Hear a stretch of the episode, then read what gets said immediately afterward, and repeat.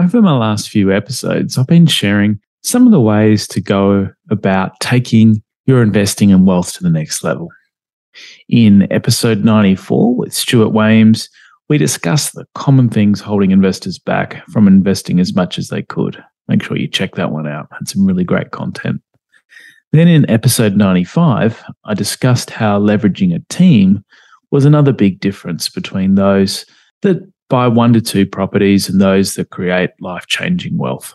Today, I wanted to talk about raising your wealth thermostat because without doing this, you'll find, as I have, that everything else won't really matter. Welcome to Perth Property Insider, where you will learn how to grow your wealth and improve your life using Perth property. Our show is brought to you by Investors Edge Real Estate, the highly rated and award winning property management specialists servicing the whole of Perth. Now, here is your host, Jared Mann. I've recently reread the book Retire Young, Retire Rich by Robert Kiyosaki, which is book four in the Rich Dad series and to me is actually his most important book and one that I must have read one time many uh, years ago, maybe a decade or more ago, but hadn't actually revisited. So check it out. It not only talks about some of the other key concepts in that I covered above in these episodes of having a plan to be rich and the team to leverage in getting there, but he spends half the book talking about how to change your own reality around wealth.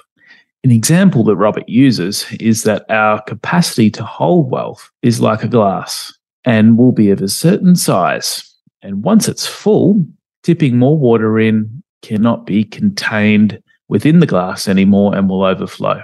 And he refers to the water as the content, which is all the mechanics of how and what we do to create wealth. So that the content goes within the glass and fills us up. Now, you need to have both content to fill the glass and to expand the wealth that you have that your, glass can contain. And you need context to make your glass bigger in order to keep more wealth.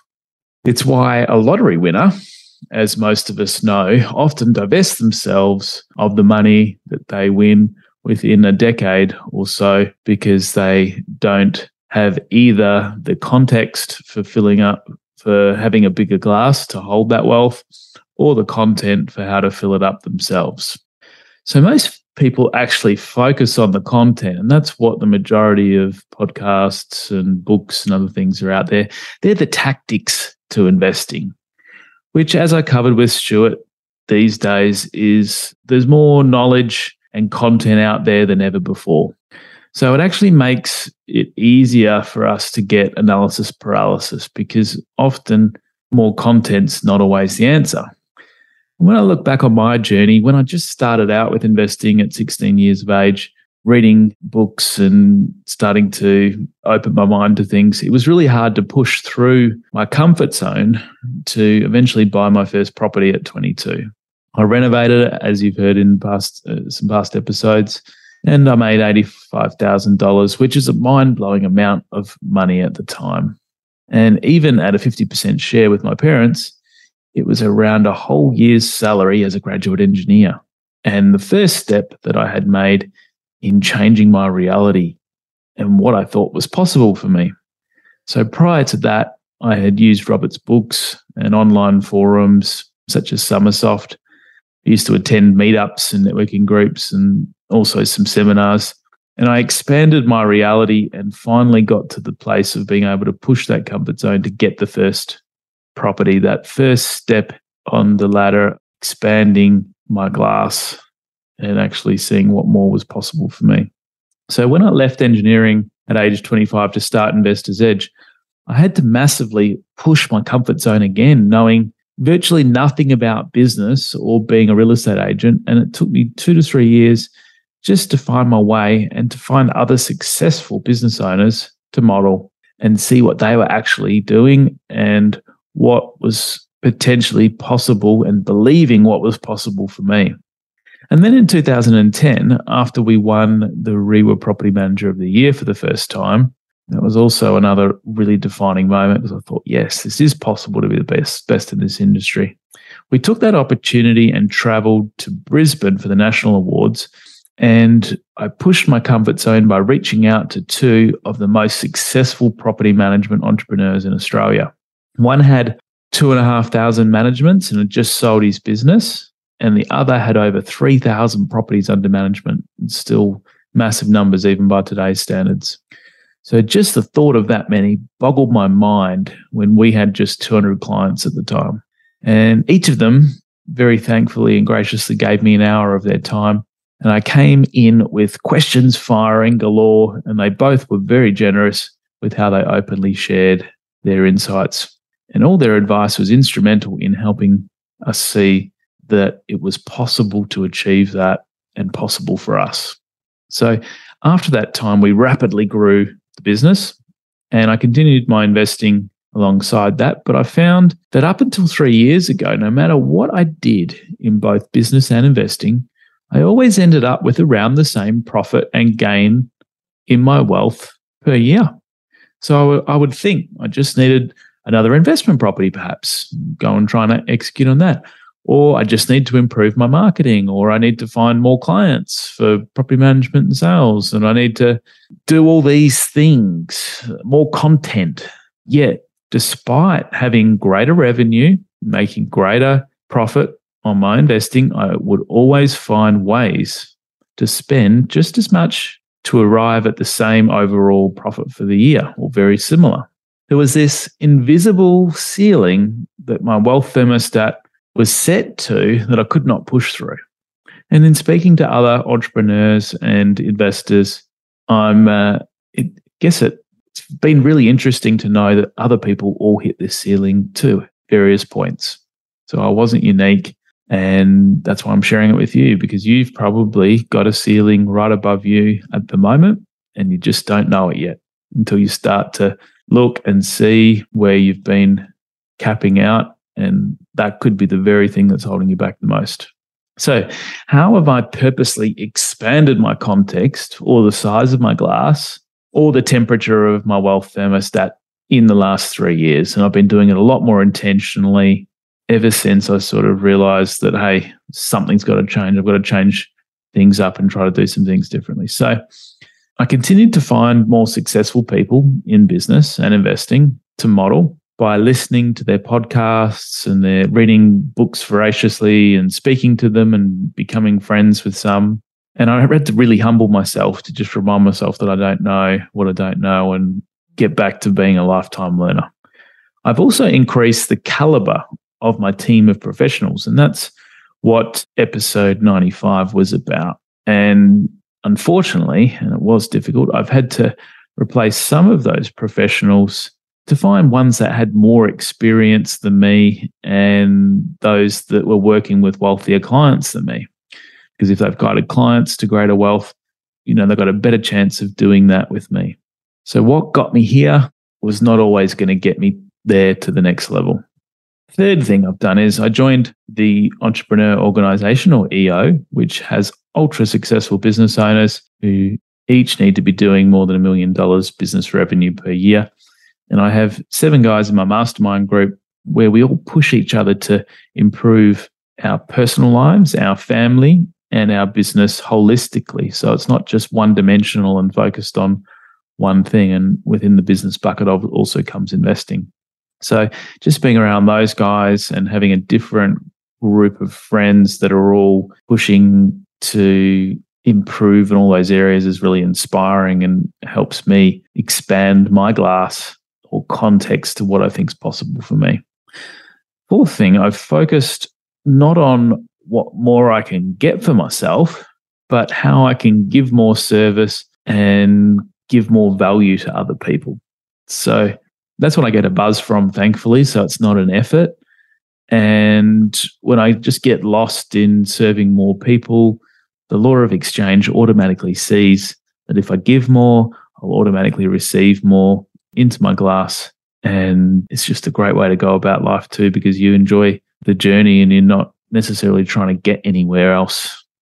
And finally, I've been raising my self worth to expand the size of my glass by changing a lot of my deep sub- subconscious programming. And a lot of that's around trying to truly believe at my core that I'm worthy and that I love myself just as I am and I deserve abundance and that opportunities are going to easily flow to me and that creating wealth and being success is easy. So I know it sounds very law of attraction and, and a bit out there, but I learned the science behind how our subconscious is programmed heavily before the age of seven years old. And this is why it's so important as to what we do and say around our kids when they're that age as well. And so I've been very conscious about parenting my daughter.